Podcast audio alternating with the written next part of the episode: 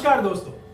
Speak in master class में आपका फिर से एक बार स्वागत है और मैं आपका दोस्त सुमेध। आज का हमारा विषय है रिटर्न कम्युनिकेशन यानी लेखी संभाषण या फिर लिखित संभाषण। अब लिखित संभाषण का या फिर लिखित संचार का हमारे वर्क प्लेस में क्या उपयोग है?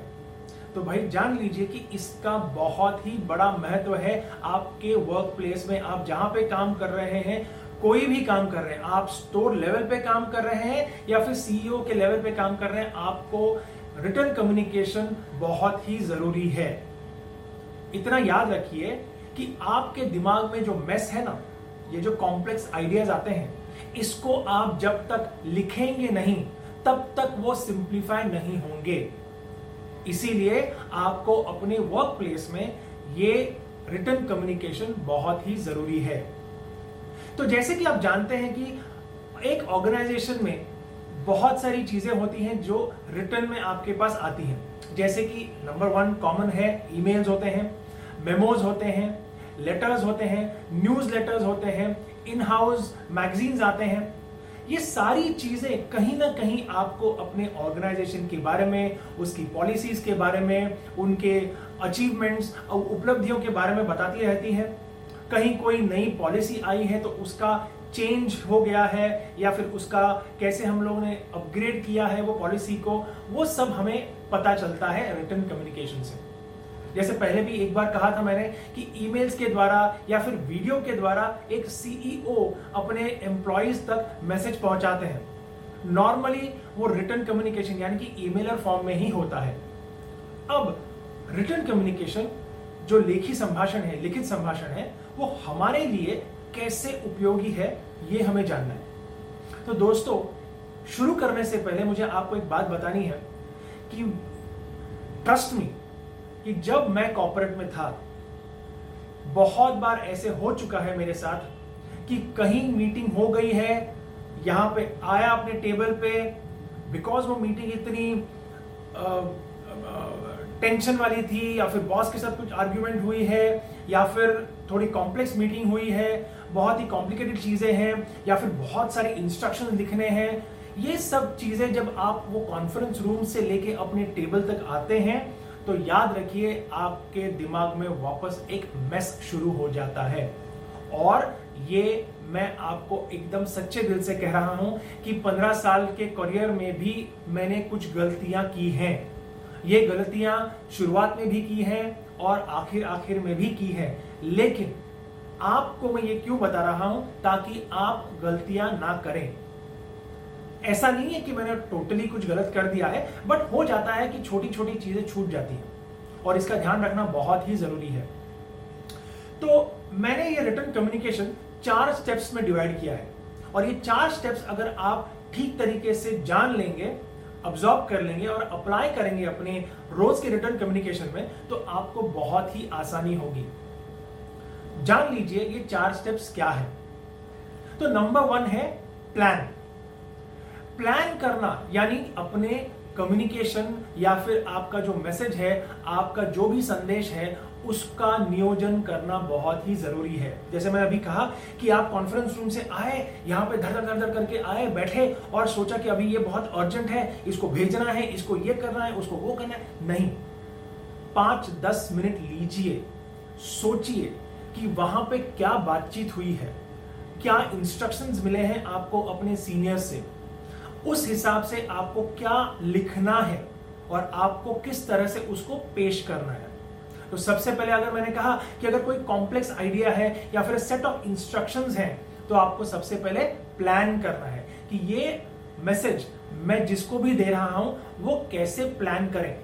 अब प्लान में भी कैसे होना चाहिए कि उसमें क्लियरली हमें पता होना चाहिए कि इसमें सेंडर कौन है। यानी कि अगर आप हैं तो आपको अपना नीचे ईमेल सिग्नेचर होना बहुत ही ज़रूरी है। ऐसा ना हो कि कोई सिग्नेचर ना हो और जैसे मैंने कहा कि अगर आपने मेल लिखने के बाद नीचे आपका नंबर या फिर रिगार्ड्स फ्रॉम सुमेध या फिर किस कुछ लिखा नहीं तो पता ही नहीं चलेगा कि आपका मेल किसकी तरफ़ से गया है? आई नो कि हम मेल में जब आते हैं तो पता चलता है कि ये ईमेल आईडी से आया है, लेकिन एक अच्छी प्रैक्टिस ये है कि आप नीचे हमेशा रिगार्ड्स फ्रॉम सुमेध लिखें या फिर बेस्ट रिगार्ड्स फ्रॉम सुमेध लिखें। तो सबसे पहले ये होता है कि आपका मैसेज जैसे मैंने कहा, उसको प्लान करना है। प्लान में आपको क्लियरली बताना है कि सेंडर कौन है, वो रिसीवर भी कौन है। तो आपको पहले ये पता होना चाहिए कि रिसीवर कौन होने वाला है? ऐसा ना हो कि अगर आप एक एजेंसी को मेल भेज रहे हैं तो सिर्फ़ एक ही आदमी को भेजना है, नहीं। मे भी ऐसा हो सकता है कि उसकी पूरी टीम को लिखना है तो मेन टू मैसेज में आप लिखिए कि भाई, ये सीईओ को लिखना है, और सीसी में लिखिए कि उसके कौन कौन से कर्मचारियों या फिर कौन कौन से टीम मेंबर्स को ये जाना चाहिए। ये बहुत ही इंपॉर्टेंट है। कुछ मेल्स बहुत ही कॉन्फिडेंशियल होते हैं। कुछ मेल्स बहुत ही सिंपल स्ट्रेट फॉरवर्ड होते हैं। बिकॉज़ आपको ये ज़रूरी, आपको ये बताना ज़रूरी है कि ये मैसेज किन तक पहुँचना है। अगर कोई बिज़नेस क्लाइंट है आपके तो आपको पता होना चाहिए कि सारी की सारी टीम को पता चलना चाहिए कि हम क्या बात कर रहे हैं और क्यों बात कर रहे हैं। कॉन्फिडेंशियल तो ऑब्वियसली आपको पता ही है कि आपको किसको इसमें इंक्लूड करना है और नहीं इंक्लूड करना है। एंड लास्टली आपको इसका पर्पस यानी कि इसका महत्व। या इसका पर्पस आपको क्लियरली डिफाइन करके वहाँ पर लिखना है। तो प्लान जब करेंगे तो याद रखिए आपको इसका, इस मैसेज का सेंडर रिसीवर और पर्पस लिखना बहुत ही ज़रूरी है। अब step number two keep it short and simple मतलब आपका मैसेज आपका जो भी मैसेज है, उसको एकदम छोटा और आसान रखिए। कोई कॉम्प्लिकेशन की ज़रूरत नहीं है। Absolutely there is no need जितना आप कॉम्प्लेक्स करते जाएँगे, उतना सामने वाला व्यक्ति कंफ्यूज होता जाएगा। जैसे मैंने अभी कहा, आप कॉन्फ्रेंस रूम से आए, आपको मेल लिखना है, आपको पहले लिखना है। आपको पहले पॉइंट्स नोट डाउन करने हैं कि भाई आप किस तरह का मैसेज भेजने वाले हैं। तो keep it short and simple यानी कि किस ये किस प्रिंसिपल अप्लाई होता है यहाँ पे? हम क्या करेंगे? सबसे पहले तो ब्रीफ तो मैसेज होना चाहिए, एकदम ब्रीफ एकदम सटीक होना चाहिए। ना कि वो ब्रीफ मैसेज के कॉलम में या फिर सब्जेक्ट के कॉलम में आपको एक लंबी चौड़ी कहानी लिखनी नहीं, वैसा करना नहीं है आपको। एकदम स्ट्रेट फॉरवर्ड सिंपल आपको वहाँ पे मैसेज के बारे में लिखना है। स्पेसिफिक होना है। आप जो मेल लिख रहे हैं, उसके अंदर जो विषय आप बात करने चाह करना चाह रहे हैं वो आपको एकदम स्पेसिफिक लिखना है। कौन सा इशू है, क्या मैटर है आपका, उस हिसाब से आपको उसके बारे में प्लान करके लिखना चाहिए, ना कि दुनिया भर के सब्जेक्ट्स और दुनिया भर के इश्यूज़ एक ही मेल में डाल दें। ऐसा बहुत बार हो जाता है कि एक मीटिंग के बाद आपको मेल लिखना है और कुछ तीन चार मीटिंग्स के पहले वाली चीज़ें भी आपको वहाँ पे बात करने की इच्छा होती है तो प्लीज़ वो मत करिए। ऐसा बहुत बार हो जाता है, मैंने भी बहुत बार किया है, लेकिन वो मेरी गलती थी। लेकिन अब गलती सुधारने का मौका है आपके पास। तो स्पेसिफिक वो ही मैसेज के बारे में और वो ही इशू और मैटर के बारे में आप उसमें लिखिए। सीक्वेंस अब सीक्वेंस क्या है? तो आपको क्लियरली अपने दिमाग में फ्लो या फिर वो मैसेज का सीक्वेंस क्या होने वाला है, वो आपको जान के उस हिसाब से लिखना है कि भाई पहले इस इशू के बारे में आपको थोड़ी सी उसकी बैकग्राउंड देनी है, फिर उसके बारे में करंट सिचुएशन देनी है। और उसके बाद आपको क्या एक्शन है, वो आपको लिखना है। तो ये फ्लो बहुत ही ज़रूरी है, बहुत आसान होता है। लेकिन आप जब अपने दिमाग में जो मैस है, उसको मैसेज में कन्वर्ट करेंगे तो ये बहुत ही इजी हो जाएगा। और चीज़ keep it simple and short या फिर keep it short and simple में होती है कि आपके सेंटेंसेस बहुत ही शॉर्ट होने चाहिए। अभी शॉर्ट का मतलब ये नहीं कि प्लीज़ कम नहीं, ऐसा नहीं मैं ये कह रहा हूँ। लेकिन आपका जो भी इशू है, उसको आप लंबे हनुमान की पूछ की तरह मत खींचिए। शॉर्ट एंड सिंपल तरीके से उसको स्ट्रेट फॉरवर्ड तरीके से उसको पेश कीजिए, ताकि सामने वाले व्यक्ति को पता चले कि हाँ भाई, ये मेल सुमेध से आया है, इसका सब्जेक्ट ये है, और इसका जो इशू है, हमें पहले ही पैराग्राफ में पता चल गया कि हाँ भाई, ये इशू के बारे में या फिर ये मैटर के बारे में या फिर ये कैंपेन के बारे में सुमेध बात करने चाहते हैं। उसके बाद आप बहुत ही सिंपल वर्ड्स में इसको एक्सप्लेन कीजिए। आपको ऑक्सफर्ड डिक्शनरी लेके या फिर पूरा शब्दकोश लेके बैठना नहीं है। जितना सिंपल वर्ड यूज़ करेंगे, उतना ही बेहतर होगा। क्योंकि सामने वाला व्यक्ति भी उतना टाइम नहीं दे पाएगा कि मैं मेल तो पढ़ रहा हूँ, हज़ारों मेल आते हैं रोज, हर एक व्यक्ति को, उसमें से अगर एक पर्टिकुलर मेल मेरी तरफ़ से गया जिसमें बड़े बड़े शब्द यूज़ किए हैं तो बहुत ही प्रॉब्लम होगा। बिकॉज़ उसमें क्या होता है कि it goes lost in translation क्योंकि वो शब्द का अर्थ ढूँढने में या फिर समझने में उनकी समझ अलग होती है और आपकी समझ अलग होती है। Right right? तो आपको सिंपल वर्ड्स यूज़ करने हैं और उसके साथ आप कोई भी मैसेज लिखते हैं तो अगर जहाँ पे भी आपको फैक्ट्स एंड फिगर्स नंबर्स की ज़रूरत पड़ती है तो वो ज़रूर लिखें उसके अंदर। ताकि क्या होता है, जैसे मैंने अभी कहा कि आपको बैकग्राउंड देनी है, आपको प्रेजेंट सिचुएशन करंट सिचुएशन देनी है, उसके साथ आपकी फ्यूचर एक्शन देनी है और उसके साथ आपको नंबर्स यानी कि फैक्ट्स एंड फिगर्स को जोड़ना है ताकि उसकी सपोर्ट मिले कि आप ये क्यों करना चाहते हैं, आप ये मैसेज क्यों दे रहे हैं, आप क्या इसके आगे जो एक्शन अपेक्षित है, वो क्या है? तो आपको हमेशा एक फैक्शन फिगर्स का सपोर्ट देना चाहिए।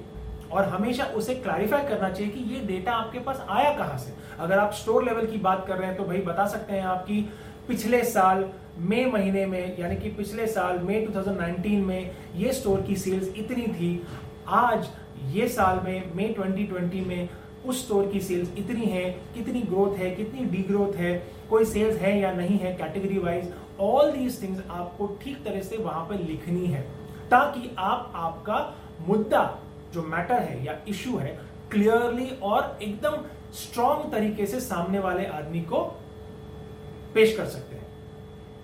अब last is suited to the audience यानी कि सामने वाला व्यक्ति कौन है, उस हिसाब से अपने मैसेज को ढालिए। अब ये नहीं कह रहा हूँ कि सब कुछ आपको एक ही मेल में ठूस ठूस के भरना है, लेकिन आपको यह भी पता होना चाहिए कि अगर आप यहाँ पे एक ऑपरेशन हेड की तरफ़ से बैठे हैं तो आपको पता होना चाहिए कि अगर आप स्टोर में स्टोर मैनेजर को मेल लिख रहे हैं तो किस तरह का लैंग्वेज किस तरह की भाषा, किस तरह की कॉम्प्लेक्सिटी यूज़ करनी है। करेक्ट वो मैसेज किस तरह से उसको पहुंचाना है, वो आपको पता होना चाहिए। क्योंकि जैसे मैंने पहले भी कहा था, हर एक लेवल पे अपनी अपनी मेचोरिटी होती है। अपनी अपनी ग्रास्पिंग पावर होती है। ग्रहण करने की शक्ति अलग अलग होती है। आप एक स्टोर लेवल के सेल्स मैनेजर को भी मेल लिखेंगे तो उसको बहुत ही सिंपल तरीके से बताना पड़ता है। इनफैक्ट आपको स्पून फीडिंग करना पड़ता है। स्टोर मैनेजर को थोड़ा सा ऊपर एरिया मैनेजर को थोड़ा सा एकदम स्ट्रेट फॉरवर्ड उसको बताना है कि ये इंपॉर्टेंस है और क्या क्या है। एंड ऑब्वियसली आपको जब सीईओ से आपके पास मैसेज आते हैं या फिर आपके सीनियर से मैसेज आते हैं तो आपको पता है कि किस तरह के मैसेजेस आते हैं। तो इस हिसाब से आपको हमेशा सोचना चाहिए कि आपकी ऑडियंस कौन है, उस हिसाब से आपको मैसेजेस लिखने हैं। हमेशा याद रखिए कि हर मेल में आपको एक कॉल फॉर एक्शन होना ज़रूरी है। यानी कि आपको अपेक्षित है कि सामने वाले आदमी ने आपको कुछ एक्शन लेनी है, या फिर उस मेल पर कुछ एक्शन लेनी है। एंड लास्टली फीडबैक यानी कि उस मेल पे उसकी क्या प्रतिक्रिया है, ये आपको जानना बहुत ही ज़रूरी है। तो नंबर दो पे था, आपको keep it short and simple लेकिन बहुत सारे पॉइंटर्स हैं, याद रखिए। स्टेप नंबर थ्री है हमारी राइट इट डाउन अब राइट इट डाउन जैसे मैंने अभी पहले भी कहा था कि आपको हर एक मेल राइट डाउन मतलब पूरी स्क्रिप्ट की तरह लिखना ज़रूरी नहीं है। लेकिन जब मैंने कहा कि कोई भी इंस्ट्रक्शन कोई भी मीटिंग कोई भी ब्रेनस्टॉर्मिंग होने के बाद आप अपने डेस्क पे आइए पाँच मिनट तक आप शांत रहिए, सोचिए सोचिए, उस इंफॉर्मेशन को डायसेक्ट कीजिए अपने दिमाग में पॉइंटर्स लिखिए। आपके नोट पैड में क्लियरली पॉइंटर्स लिखिए कि आपको क्या एग्जैक्टली exactly लिखना है मेल में कौन सा इशू कौन सा मैटर क्या कैंपेन है, क्या पॉइंटर्स लिखने हैं। अगर आपके पास 10 पॉइंट्स दिमाग में आते हैं 10 पॉइंट्स लिख लीजिए वहाँ पे। लेकिन जब आप मेल लिखते हैं या फिर मेल लिखना शुरू करते हैं तो आपको यह याद रखना होगा कि आपके 10 के 10 पॉइंट्स वहाँ पे लिखने ज़रूरी नहीं है। हो सकता है, कुछ चीज़ों में हो सकता है कि 10 के 10 पॉइंट्स आपको वहाँ पे लिखने हैं, लेकिन जितना आप उसमें से पॉइंट्स काट सकते हैं, उसमें से काट के लिखिए वहाँ पे। लिखने के साथ आपको यह भी याद रखना है कि आपका मेल जब एक्चुअली आप कंप्यूटर पर लिखते हैं तो आपको हमेशा सेंटेंसेस के बाद एटलीस्ट दो तीन सेंटेंसेस के बाद आपको पैराग्राफ यूज़ करना है। पैराग्राफ के बिना मेल की क्लैरिटी नहीं आती। वरना ऐसे होता है कि आप एक लंबा चौड़ा पैराग्राफ लिखेंगे, ऐसा लगेगा कि आप एक कोई स्टोरी लिख रहे हैं। तो वो ना होते हुए आपको हमेशा आपका मेल दो तीन पैराग्राफ्स में डिवाइड करना ज़रूरी है। ये स्पेसिफिकली मैं बता रहा हूँ जो यंग ग्रेजुएट्स हैं यंग प्रोफेशनल्स अभी अभी ज्वाइन हुए हैं ईमेलर्स वगैरह लिख रहे हैं इंपॉर्टेंट इश्यूज़ पे मेल लिखेंगे, आपको ये प्रैक्टिस करना बहुत ही ज़रूरी है। आपके सीनियर से पूछिए, वो आपको ज़रूर हेल्प करेंगे इसमें राइट तो आपको हमेशा याद रखना है कि आपको आपका मेल फ्लो में लिखना है और पैराग्राफ में लिखना है।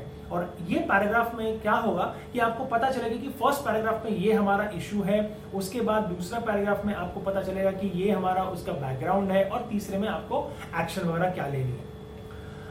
लास्टली आपको याद रखना है कि आपको आपका मेल एडिट करना है। दोस्तों एडिट करना है। एक अच्छा डायरेक्टर मूवी डायरेक्टर कौन होता है पता है? जो एक अच्छा एडिटर होता है, तभी उसका फाइनल प्रोडक्ट बहुत ही खूबसूरत और रोमांचकारी होता है। तो आपको यह याद रखना है और ऐसे समझिए कि आप एक अच्छा सा मेल जो लिख रहे हैं, वो एक कविता है या फिर एक स्क्रिप्ट है। Of course it depends on the fact कि आप कौन सी इंडस्ट्री में हैं, किस प्रकार का मेल लिख रहे हैं, कौन सा सब्जेक्ट है, उस हिसाब से। लेकिन अगर आपने एडिटिंग अच्छी की, आपके मेल की तो वो बहुत ही प्रभावशाली हो सकता है। And it has to be effective जैसे मैंने पहले कहा था effective communication skills written is also very very important ये बहुत ही ज़रूरी है आपको लिखना और समझना कि आपको आपका खुद का मेल एडिट कैसे करना है। कभी कभी क्या हो जाता है कि हम मेल लिखते हैं, धनाधन धना लिखते जाते हैं, लेकिन आप ध्यान नहीं रखते कि हम उसमें क्या क्या इंक्लूड कर रहे हैं और उसमें से क्या नहीं इंक्लूड करना है। तो आपको एक अच्छा एडिटर होना बहुत ही ज़रूरी है। आपको आपका ये ड्राफ्ट लिखना बहुत ज़रूरी है। पहले तो आप ड्राफ्ट लिख लीजिए। जैसे मैंने पहले भी कहा, पाँच मिनट शांत रहिए, लिखिए पॉइंटर्स फिर लिखना शुरू कीजिए। लिखने के बाद फिर से एक बार उस मेल को पढ़िए। इंग्लिश में है तो आपको थोड़ा बहुत ग्रामर का ध्यान रखना पड़ेगा।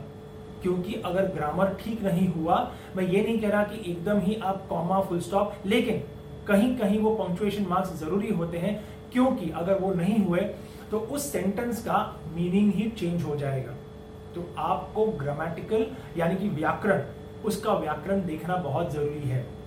अगर वो नहीं देखेंगे तो एक याद रखिए कि जिसको आप मैसेज भेज रहे हैं, जिसको आप ईमेल भेज रहे हैं उसका आपके प्रति एक अलग इंप्रेशन हो जाएगा कि यार, इसको तो लिखना तक नहीं आता, ये तो मेल तक ठीक से लिख नहीं पाता। या यहाँ पे उसने फुल स्टॉप नहीं डाला है, यहाँ पे उसने कॉमा नहीं डाला है, या इस मैसेज का टोटल मीनिंग ही अलग हो चुका है, ये गलतियाँ ना करें। तो आपको एडिट करना बहुत ही ज़रूरी है। और एडिट करने के बाद जब आप पढ़ेंगे तो आपको फिर से वो मेल पढ़ना है। क्योंकि वो मेल पढ़ने के बाद आपको पता चलेगा कि इसमें से मैंने क्या इंक्लूड किया है और क्या नहीं इंक्लूड किया है। या फिर ऐसा हो सकता है कि सडनली आपको याद आए कि जो आपने नहीं इंक्लूड किया है, वो आपको यहाँ पे इंक्लूड करना है, क्योंकि ये मेल के कॉन्टेक्स्ट में, संदर्भ में बहुत ही इंपॉर्टेंट है, बहुत ही महत्व रखता है, इसीलिए आपको उसको, वो पॉइंटर को उसमें डालना है। तो ये आप जब करेंगे, तब आपका मेल इज़ रेडी या आप भेजने के लिए तैयार हैं, लेकिन लेकिन सेंड बटन दबाने से पहले एक बार याद रखिए, बहुत ही बचकानी लगेगी जो बात मैं कहने जा रहा हूँ, लेकिन ये बहुत ही इंपॉर्टेंट है। समझ लीजिए, आपने पूरा प्लान कर लिया keep it short and simple कर लिया, आपने उसको राइट कर लिया, पॉइंटर्स लिख लिए, अब एडिट भी कर लिया, लेकिन सेंड बटन दबाने से पहले पूरा मेल एक बार ज़ोर से पढ़िए। अब ज़ोर से मतलब लाउड स्पीकर लेके यहाँ पे आपके ऑफ़िस में पढ़ना नहीं है, लेकिन आप जहाँ पे बैठे हैं अपने वर्क स्टेशन पे, वहाँ पे धीमी आवाज़ में एटलीस्ट आप मुँह से वो मेल पढ़िए। ये बहुत ही ज़रूरी है, बहुत स्टूपिड लगेगा, लेकिन इट इज़ नॉट स्टूपिड ये बहुत ही ज़रूरी है, क्योंकि आपको पता चलेगा, आपके जहन में उसके बारे में ऑटोमेटिकली ख्याल आएगा कि हाँ मैंने ये मेल बराबर लिखा है या नहीं लिखा है। जो मैंने मैसेज लिखा है, वो सही लिखा है या नहीं? जो पॉइंटर्स मुझे लिखने थे, वो वहाँ पे आए हैं कि नहीं आए हैं? या फिर आपको ये भी पता चलता है कि ओवरऑल मेल का टोन कैसे है? Is it aggressive is it straightforward is it very professional सीधा साधा आपको पता होना चाहिए। किसी पे गुस्सा भी है तो वो भी गुस्सा किस तरह उसमें आना चाहिए या फिर किस तरह प्रकट करना चाहिए, वो भी आपको आना चाहिए। इसीलिए रिटर्न कम्युनिकेशन लिखित संभाषण भी एक कला है, जैसे मैंने कहा है। होता है, हो जाता है। कॉर्पोरेट लाइफ में ऐसे बहुत बार हो जाता है कि बहुत गुस्सा होता है सामने वाले व्यक्ति पर, लेकिन आपको फिर भी एक अफॉर्मेटिव टोन में या फिर असर्टिव टोन में उसको वो मेल लिखना होता है, ताकि आपकी जो बाउंड्री है, वो आप क्रॉस ना करें। कहीं आर्ग्यूमेंट है, लेकिन वो दुश्मनी में ना बदल जाए। करेक्ट आपको ये नहीं हो चाहिए कि यार एक छोटे से मेल से वो आदमी आपका दुश्मन बन बैठे, आपको कोऑपरेट ना करे ऑफ़िस के अंदर, है ना?